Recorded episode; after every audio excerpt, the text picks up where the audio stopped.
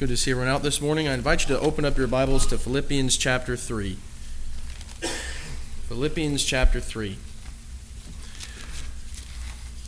Really want to focus on uh, a few verses here in chapter 3 that Paul begins with, uh, or not begins with, but Paul discusses in the middle of this uh, letter to the Philippians while he's in prison. Before we get to that, though, as always, it's just good to be with you and be able to sing praises to God, be able to study His Word, study it just a little bit more for a few moments this morning as we go throughout this uh, passage in Philippians chapter 3. We're going to be turning to multiple passages, but I really just want to focus on, on uh, something that Paul says here and something that Paul says in 1 Corinthians. But as he's going through this chapter, he begins and, and, and really continues on by talking about things that he has suffered and the deeds that he has done specifically in the Lord's name and for the glory of the Lord. Now, why has he done all of this? Well, you get to the verse, verses 7 and 8 and onward, and he talks about how he's doing this specifically because he's, he wants to be in union with Christ's death and his resurrection as you get to verse 11. And so all of this is done so that way he can be closer to Christ living and so he can be with Christ when he is no longer on this earth. And really that's what he started Philippians with in Philippians chapter 1 for to me to live as Christ and to die is gain in verses uh, 21 and onward. Now, though Paul is confident in his salvation through Jesus. You can tell that he is confident of his salvation all the way throughout the epistle. The inexpressible joy that he talks about while in prison again.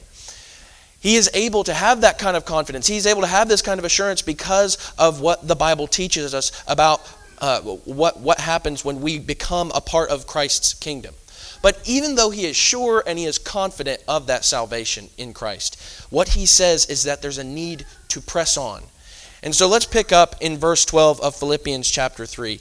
Verse 12 of Philippians chapter 3, it says, Not that I have already obtained it or have already become perfect, but I press on so that I may lay hold of that for which also I was laid hold of by Christ Jesus. Brethren, I do not regard myself as having laid hold of it yet, but one thing I do, forgetting what lies behind and reaching forward to what lies ahead.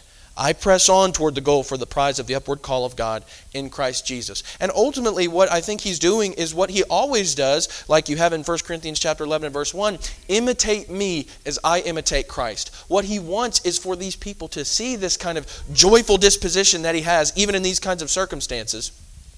And he wants people to be just as sure of the work that Christ has done in them he wants them to remember that just because you have this beautiful relationship with Christ, just because you have this salvation and you have this work that He has completed in you, don't or, or that He has begun in you, don't think that there's more for you to do. Don't think that there's not a need for you to continue to press on.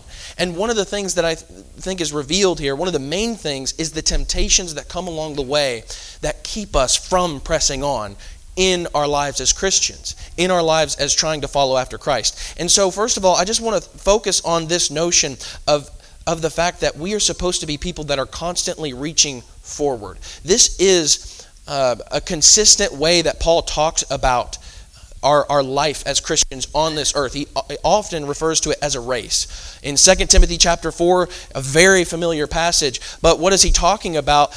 But how he has come to the end of the end of his life. He has finished the course or finished the race. He has fought the good fight. Over in Acts chapter 20, in verse 24, as he's speaking with the elders from Ephesus, he says in verse 24, But I do not consider my life of any account as dear to myself, so that I may finish my course and the ministry which I received from the Lord Jesus to testify solemnly of the gospel of the grace of God. And so, what does he say here before he's in prison, before he's actually get, getting to the end of his life, he says, I consider my life as nothing. Why? Because I want to make sure that I finish this race. I need to make sure that I'm focused on continuing down this path. And this is, and we're going to look at several other passages that refer to our life as Christians on this earth in the same kind of way. In fact, if you would just turn to 1 Corinthians chapter 9, 1 Corinthians chapter 9.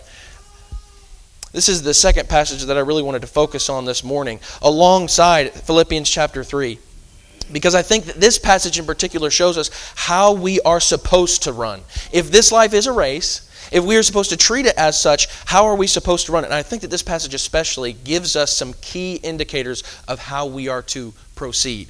So in verse 24 of 1 Corinthians chapter 9, Paul says, "Do you not know that all those who run in a race all run, but only one receives the prize. Run in such a way that you may win. Everyone who competes in the games exercises self control in all things. They then do it to receive a perishable uh, wreath, but we an imperishable. Therefore, I run in such a way as not without aim. I box in such a way as not beating the air, but I discipline my body and make it my slave, so that after I have preached to others, I myself will not be disqualified. And so, there's a few things that I want to note here. But all throughout, what you know, we, you start in verse 24. He says, "Run in such a way that you may win." Not everyone receives the prize. Now, he's using earthly terms of competition and sports to make a higher application, to make a spiritual application. He's not saying that only one person is going to receive salvation, then everyone else in existence won't. What he's saying is, you need to run in such a way as if that is the case. You need to take it so seriously that you don't stop running. And so, just three things that I want to take from this passage here. And the first thing I think of how we're supposed to run is with aim. He even, at least the New American Standard, uses that word in this passage, as he says in verse 26 Therefore, I run in such a way as not without aim. I box in such a way as not beating the air. What does that mean? That he's not without aim? It means that he's running towards something, he's aiming for something. There's a target ahead. This means that we're the kind of people that look ahead, beyond just the here and now, just the momentary pleasures that are so easy to get caught up in. There, there's a book that I really liked uh, that I read a few years ago. It's called The Seven Habits of Highly Effective People by Stephen Covey. I think you, that's how you say his name. Many of you have probably read it before. I, I think it's a really good book. I think it's interesting, and I, I think it's very helpful because a lot of it is supposed to be coming from biblical principles. But when you look at the second rule there, the first rule is be proactive, but that and the second rule go hand in hand, I believe, because as you get to the second rule, it is begin with the end in mind or begin with the goal in mind. Now, you would look at that and you'd say, why is that important? Especially as you're reading a book that's about kind of self help and trying to progress your own uh, character, maybe progress your own goals. But doesn't that kind of help us you know, accomplish what we're trying? You have to know what you're trying to achieve. You have to know what you're running for. You have to know what you're aiming for. Because if you don't know, you're directionless. There is no target to hit. If there is no aim, well, uh, frankly, you're going to get lost very quickly, and you're probably going to quit very quickly. When there's no end in sight, how easy is it to become despondent and say, I'm done, forget it? But what Paul says is we have to likewise run with the end goal in mind. And what is that end goal? We are reaching forward to heaven. That is what every Christian's goal is supposed to be. Now, I think that this, uh, when you look at just the book in itself, when it comes to self-help, people don't even like that from a carnally standpoint, from a carnal standpoint, an earthly standpoint. They don't like to have to think ahead. Many people don't like to have to put much deep thought into things. We don't like to think that far ahead into the future unless we're talking about a vacation. But if we're not talking about that, I don't really want to think that far ahead. I just want to do what I need to do now. It's too hard.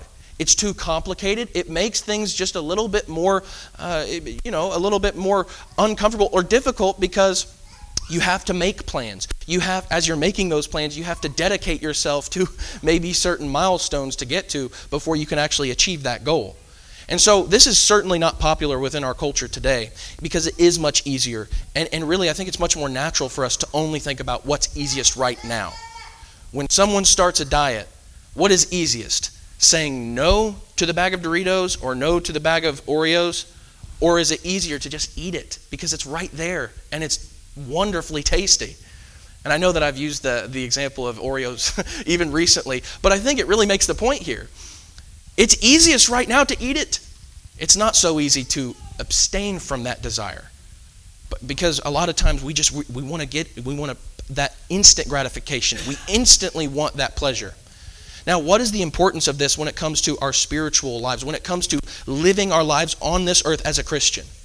Well, what this does, if we start with the aim in mind, when we, when we start with the goal in mind, with heaven on, in our minds, this changes our perspective on what's going on around us. And I really do think that's important.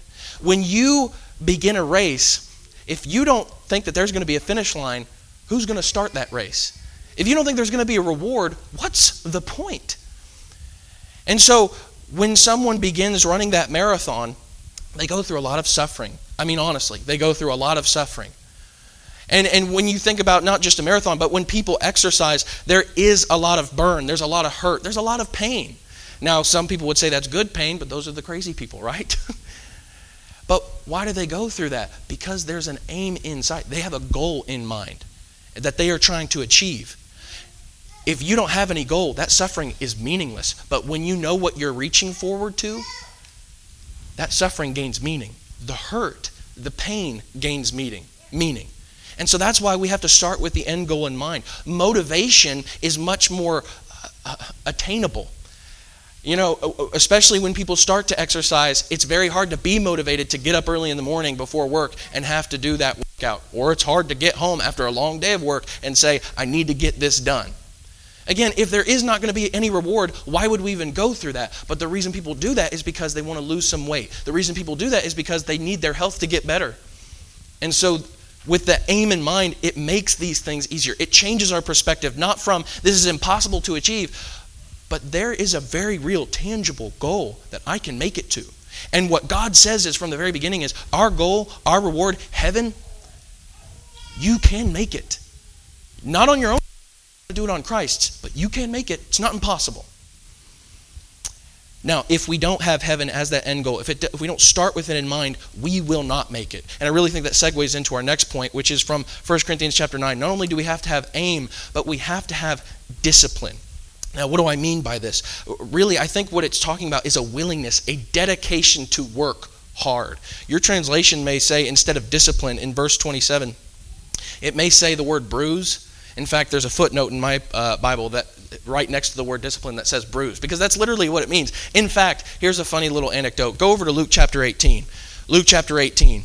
This is the parable of the unrighteous judge. And you remember this parable because here is uh, Jesus is trying to teach about being persistent in our prayers. And as he comes to this parable of the unrighteous judge, he, he really talks about this older woman, this older widow that keeps coming to the judge and is persistent. And because of her persistence, look at the judge's response purely worldly minded, not someone who really cares about spiritual things, not a righteous man by any means. But in verse 5, it says that the judge says, Yet because this widow bothers me, I will give her legal protection. Otherwise, by continually coming, she will wear me out. That's the same word for discipline. And what is he saying? I'm not going to be able to handle this much longer. And, and so when Paul says, I discipline my body, I bruise my body, what he's saying is he is wearing himself out. Going back to verse 27 of 1 Corinthians, he's saying, so that I will not be disqualified, so that I will be successful in this race that I am running currently. Now, I, I remember uh, when I was playing when I was playing rugby a few years ago, during the practices, what the coaches would say, and Paige's dad was one of the coaches, which was interesting because we were dating at the time. So he liked to punish me during those practices, but that's just a side point. Anyway, during those practices, what the coaches would frequently say, including him, was if you go all out right now, you know, even at the end of the practice, you've been running really hard all, all day and you've really tuckered yourself out. But if you go even more right now and you really burn yourself out, the second half of the match that's coming up on Saturday, it's going to be all the, all the more easy. It's going to be all the more attainable. And why? Because if I wear myself out in a controlled environment, I'm going to be much more prepared for when it's not a controlled environment anymore. And I think that this is one of the one of the most crucial elements of being a Christian. Too many times I think we're not preparing ourselves for when we're not going to have any control in the situation. We know that that's coming, but we don't like to prepare for those situations. In fact, we were talking earlier in the Bible class while we were going over Hebrews chapter 9 that we, there, there, you know, we, we discussed a, a, few things and we started talking about how, especially in the first century, the Christians had to deal with much, really just, just evil behavior from the government. And they would receive much persecution. And we talked about the need to make sure that we act the way we're supposed to if ever that happens. And let me tell you something. more and more it looks like we're getting closer to the first century. I don't think we're as close as other people say, but we are getting closer. And remember, history is cyclical. There may, and there probably more so, will be a time when Christians, even in this country, struggle with persecution and probably from the government. And what we're going to have to prepare for is that moment. We shouldn't wait till the moment when it's going to be hard, when we, when we need to give an answer, to give an answer, and to prepare to give that answer. We need to be preparing now. If I'm not preparing now to make that answer then, I won't be prepared then. I won't be ready then.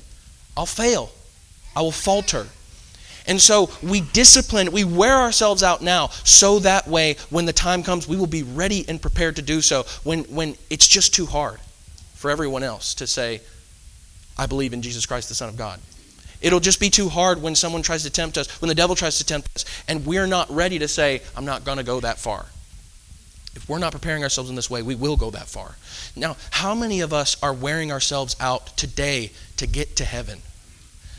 Again, when you think about people that exercise, sometimes we look at these, you know, videos on TikTok or YouTube or whatever it comes up on, and, and we're trying to learn how to go, you know, we're trying to learn how to better ourselves, and we see people do these crazy exercises. And we, and we look at that and we say, that's crazy to do all that. Well, it's worth it to them. And again, why? Because they have an aim in sight. They, that reward is worth it to them. Is the reward worth it to us? To bruise ourselves, to discipline our bodies, to wear ourselves out so that way we're ready to get to heaven. That way we are preparing ourselves for the, the, the way which will be arduous and will become difficult at times. I think people would say similar things about Christians. That's just crazy to do some of the things that you do. It's crazy to go that extreme. It's crazy to just say no to going to the bar because, you know, maybe maybe your friends are doing that. You don't have to participate. It's just crazy that you're going to make a big stink and say no. Well, may, maybe to others, maybe to the one that doesn't care about what Christ has said. But to me, who does care about what the king has declared and who does care about being with him in the end, you may think it's crazy, but it's worth it to me. It may be crazy for some people, especially for the younger folks, when, when you say no to the Wednesday night game because I have a commitment to being with God's people on Wednesdays. That's ridiculous. Maybe to you, but not to me because this means more. People would say it's crazy to be at every single service, and you could go on and on and on, but it's worth it. Why? Because we love our King and we want to be with him in the end. And if we're not willing to go this far, to discipline ourselves, to wear ourselves out, to do what needs to be done, to be with Christ, if heaven is not worth it, we won't make it because we will concede. We will compromise when really we never should, and when Christ says we absolutely cannot. So we need to have aim. We need to run with an aim. We need to run with discipline, and we need to run with endurance. And I think that this is just kind of a part of you know the, the language as we're talking about running in a race. Go over to Hebrews chapter 12. Hebrews chapter 12 and verse 1 right after this, as we were talking about even earlier, this hall of faith, all of these wonderful stories of people that showed great faith in God's kingdom, of God's people. You get to chapter 12, and he says, Therefore, since we have so great a cloud of witnesses surrounding us, let us also lay aside every encumbrance and the sin which so easily entangles us, and let us run with endurance the race that is set before us, fixing our eyes on Jesus, the author and perfecter of faith, who for the joy set before him endured the cross, despising the shame, and has sat down at the right hand of the throne of God. Now, I didn't want to step on my toes too much. I, I wanted to leave this especially for this uh, point. But when you think about the aim, I think all too often people don't realize, just like Jesus, the joy set before him, there is joy set before us. I think sometimes we forget that this is a joyful goal. We are going to a place that is going to be worth it all. And not just worth it all, it is going to be beautiful to be there. We should be excited to get there. And I, I, just wanted to bring that up before we continue on. But particularly as you think about running with endurance, the race set before us. This word is also translated throughout the New Testament as perseverance, steadfastness. We know what that means. It means an unwillingness to stop. When we have begun the race, it's an unwillingness to quit. When we have taken hold of Christ, it is a steadfastness. We are not willing to let Him go. That's needed if you want to finish a race. That's needed if you want to finish a, finish a competition. And I think that's what Paul is talking about at the beginning of 1 Corinthians chapter 9. You run so that you will win. I remember reading a book uh, about a Navy SEAL. It was pretty fascinating, especially when you look at all the things they had to do to become Navy SEALs. It's very difficult. And there's one week in particular that they all refer to, and, and there's uh, the, the, way that they refer to it, I won't refer to it in the pulpit, but it, it, it is one week that is just non-stop exercise. It is non-stop hard pressing on the body. And not many people can do it. And that's why there's such a select group of people because there are only a few people that could possibly go through that and that could finish that race. And as he was as this the author was talking about how he got through it, essentially what every one of them had to do was say maybe I can't even think about the end of the week because if you're starting at the beginning of the week, you still got 6 more days left. What they did was, I just got to get to the next hour. And then when they got to the top of the hour, guess what they did again? Got to get to the next hour. I just got to get my foot in front of the other. I just got to keep focusing on making the next step. I got to focus on getting to the next hour. And why? Because sometimes that's all that we can do. We're not going to lie up here and say that it's going to be easy uh, every step of the way, that there's not going to be twists and turns, that there's not going to be hardship along the way. There will be. It's not going to all be easy, it's not going to all be comfortable. But that's why steadfastness, an unwillingness to let go of Him, endurance, perseverance, an unwillingness to stop. It means that we're going to focus on just getting the next step forward. We're going to focus on getting one step closer to Him. That's what matters most. And so I'm going to go even forward. Over in James chapter 1, very quickly, just want to look at what James says here at the beginning of James chapter 1. In verse 2, as he talks about some of these trials and tribulations we'll go through on the way, he uses the same word for endurance here. In verse 2, it says, Consider it all joy, my brethren, when you encounter various trials knowing that the testing of your faith produces endurance. And let endurance have its perfect result, so that you may be perfect and complete, lacking in nothing. What Paul indicates here is, or sorry, what James indicates here is to be a mature Christian, I must build up that endurance. I need to have endurance because if it's not there, I'm not at the level of maturity I want to be yet. And so, am I building that up? Now, keeping all of this in mind, I want to focus on specifically verse 13 once more. Because not only does he say that we're reaching forward, but remember what he says in verse 13 of Philippians chapter 3?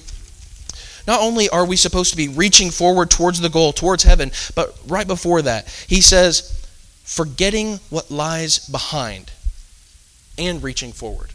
I think this is another thing that people sometimes forget when we are reaching forward towards heaven, you can't be stuck in the past, I think what Paul is saying.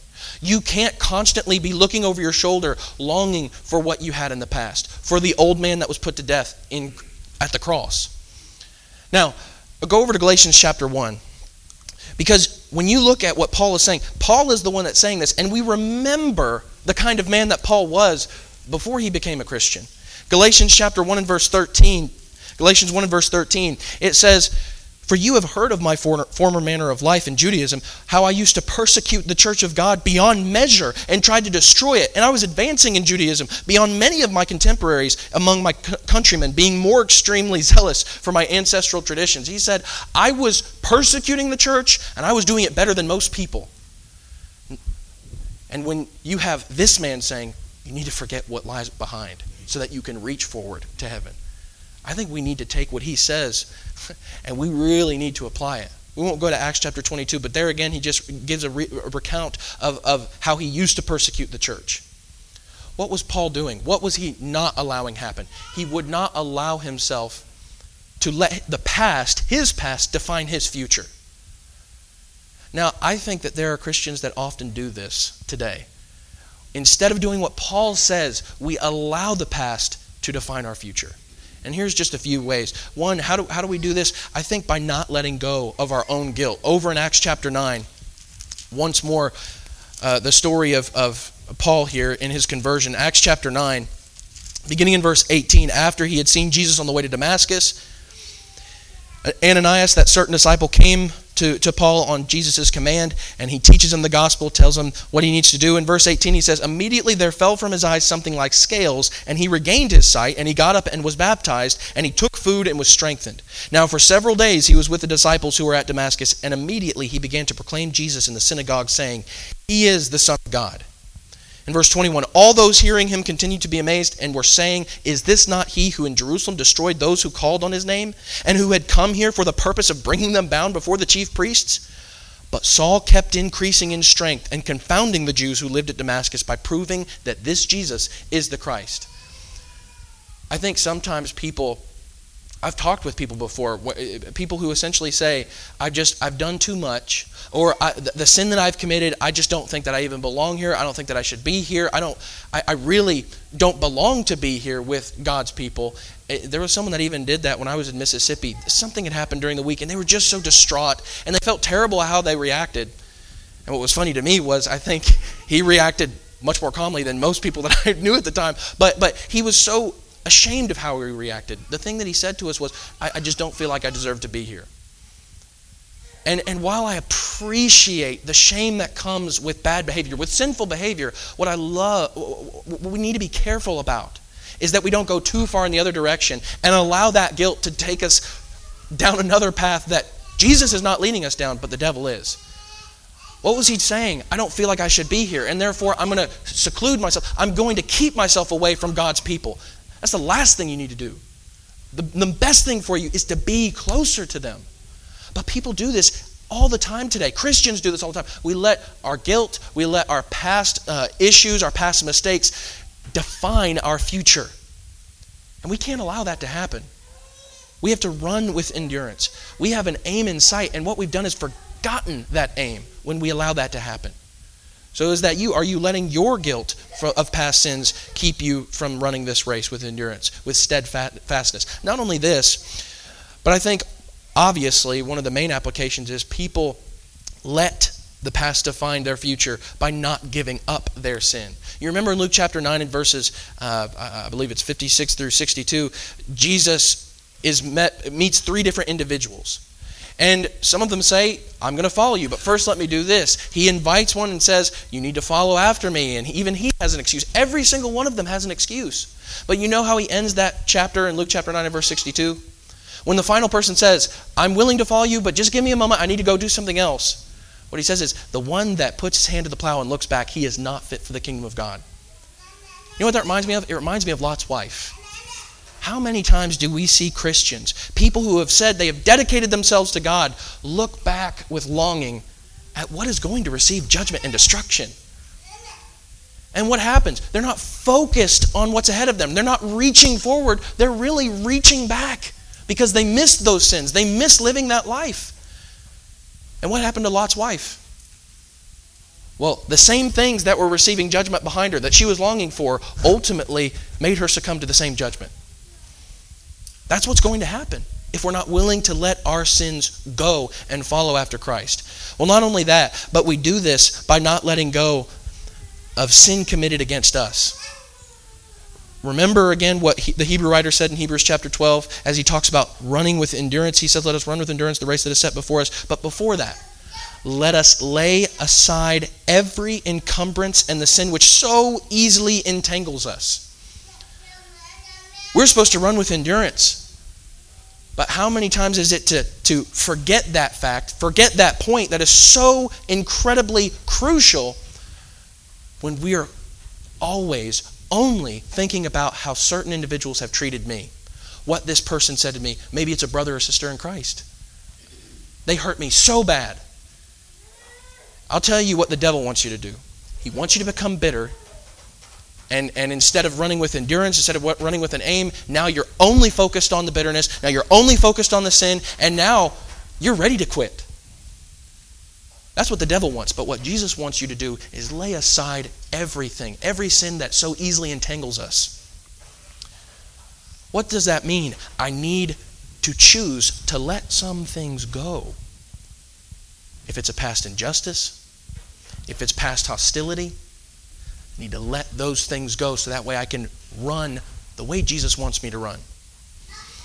Now, finally, as Paul says that we need to press on. Uh, verse 13, we talked about the need to reach forward, and I think that is the main point. We need to make sure we're not stuck in the past, but what that immediately means as well is we're not stuck on the here and now, the momentary pleasures. The fact that Paul says to forget yesterday and focus on tomorrow, he doesn't even mention today. And what I think that emphasizes is, since it's not mentioned, that this life is not the focus. Go back to uh, Philippians chapter 3. Philippians chapter 3, very quickly. In verse 3, before you get to what we just read, our main text in, in verses 12 through 14. Philippians chapter 3 and verse 3, he says, For we are the true circumcision, as he's talking about people who are coming in and trying to give false teaching, who worship in the Spirit of God and the glory in Christ Jesus, and put no confidence in the flesh, although I myself might have confidence even in the flesh.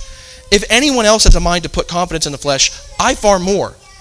Circumcised the eighth day of the nation of Israel, of the tribe of Benjamin, a Hebrew of Hebrews, as to the law, a Pharisee, as to zeal, a persecutor of the church, as to the righteousness which is in the law, found blameless. But whatever things were gained to me, those things I have counted as loss for the sake of Christ. More than that, I count all things to be lost in view of the surpassing value of knowing Christ Jesus my Lord, for whom I have suffered the loss of all things, and count them but rubbish, so that I might gain Christ.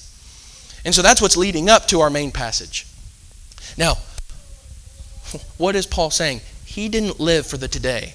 He didn't live for the moment. He didn't live for everything that life had to offer right now. If he was, he would have taken advantage of all of these opportunities, all of these benefits, fleshly benefits purely.